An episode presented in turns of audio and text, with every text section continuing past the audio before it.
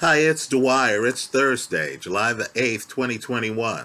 GamblersAdvisory.com, a free site. BettingAngle.us, a free site. Let's talk NBA. Let's talk about the NBA Finals, where right now the Phoenix Suns are up one game to none. What play should we make? But first, remember, the opinion you should follow should be your own. Just consider this video to be a second opinion from a complete stranger online. Now, it might surprise some people looking at game one, and I know the box score looks terrible. I know the visual was awful. Right? Chris Paul, Devin Booker, getting isolated on Brook Lopez, beating him off the dribble, getting short shots, mid range shots.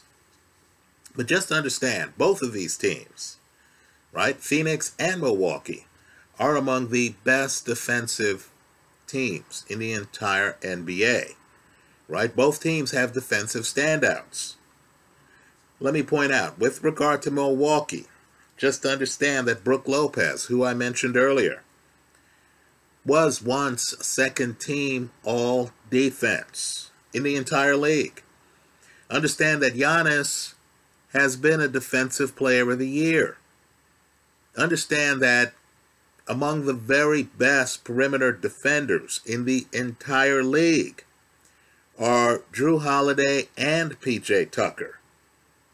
Both of them. PJ Tucker was the person harassing Kevin Durant a series ago.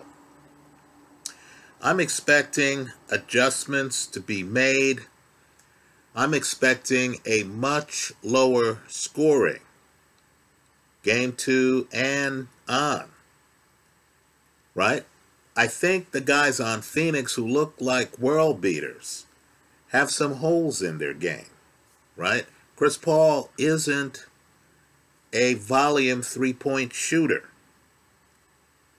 DeAndre Ayton isn't that great from outside, right? There's going to be a reversion to the mean, in my opinion. The play I like here right, is if you're dealing with an online casino. Understand they normally have a range of what they call alternative lines, right? For series as big as the NBA Finals, legacy casinos should also have alternative lines. I'm looking at the alternative over unders. And what I've done is I've picked the highest alternative over under that I could find. Right? 226.5. Just get the highest over under number you can find and take the under. Understand the 226.5 right now on and check the legality in your location. I know these videos go out outside the United States. On cloudbet.com, a Canadian site.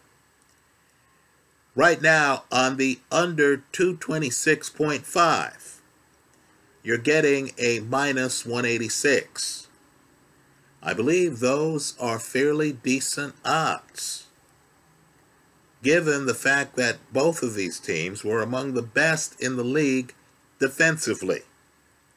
And given that, I get the feeling in NBA series like this, some teams will come out game one and will treat it like Novak Djokovic treats the first set.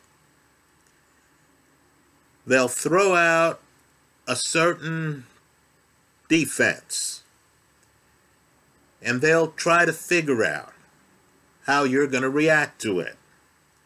Milwaukee now knows. They know. And I understand they haven't beaten Phoenix all year. But a couple of the games were close.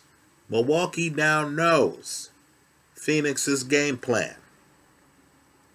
Milwaukee now knows that Phoenix is going to force a pick and roll.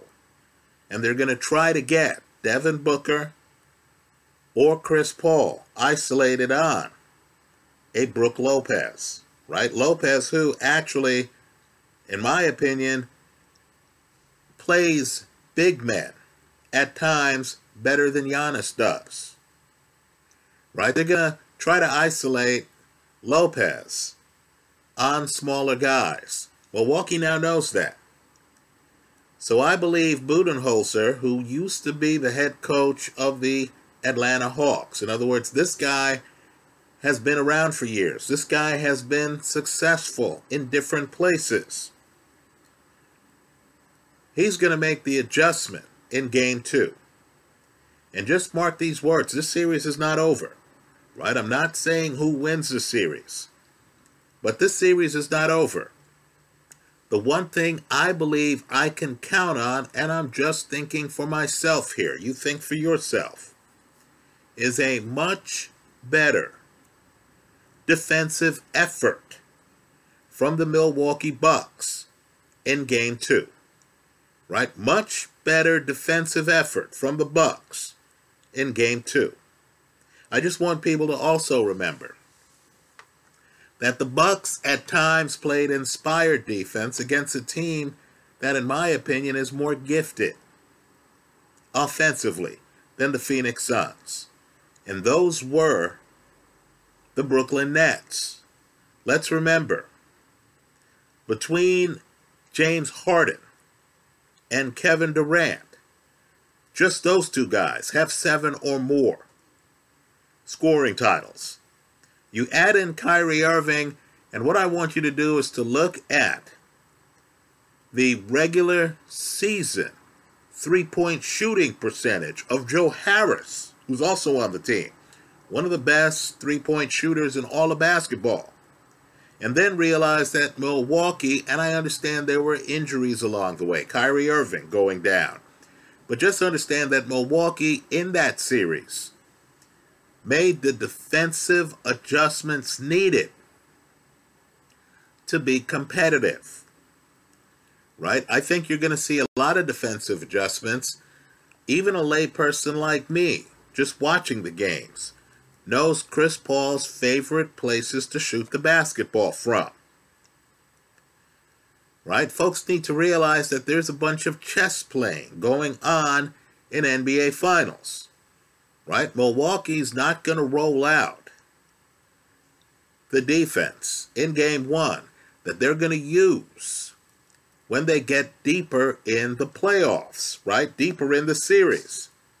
So, for me, the best play here, given that the game's in Phoenix, given that Phoenix right now is tasting the possibility of their first NBA championship, given that everyone is hyped I believe it's hard to pick a winner here.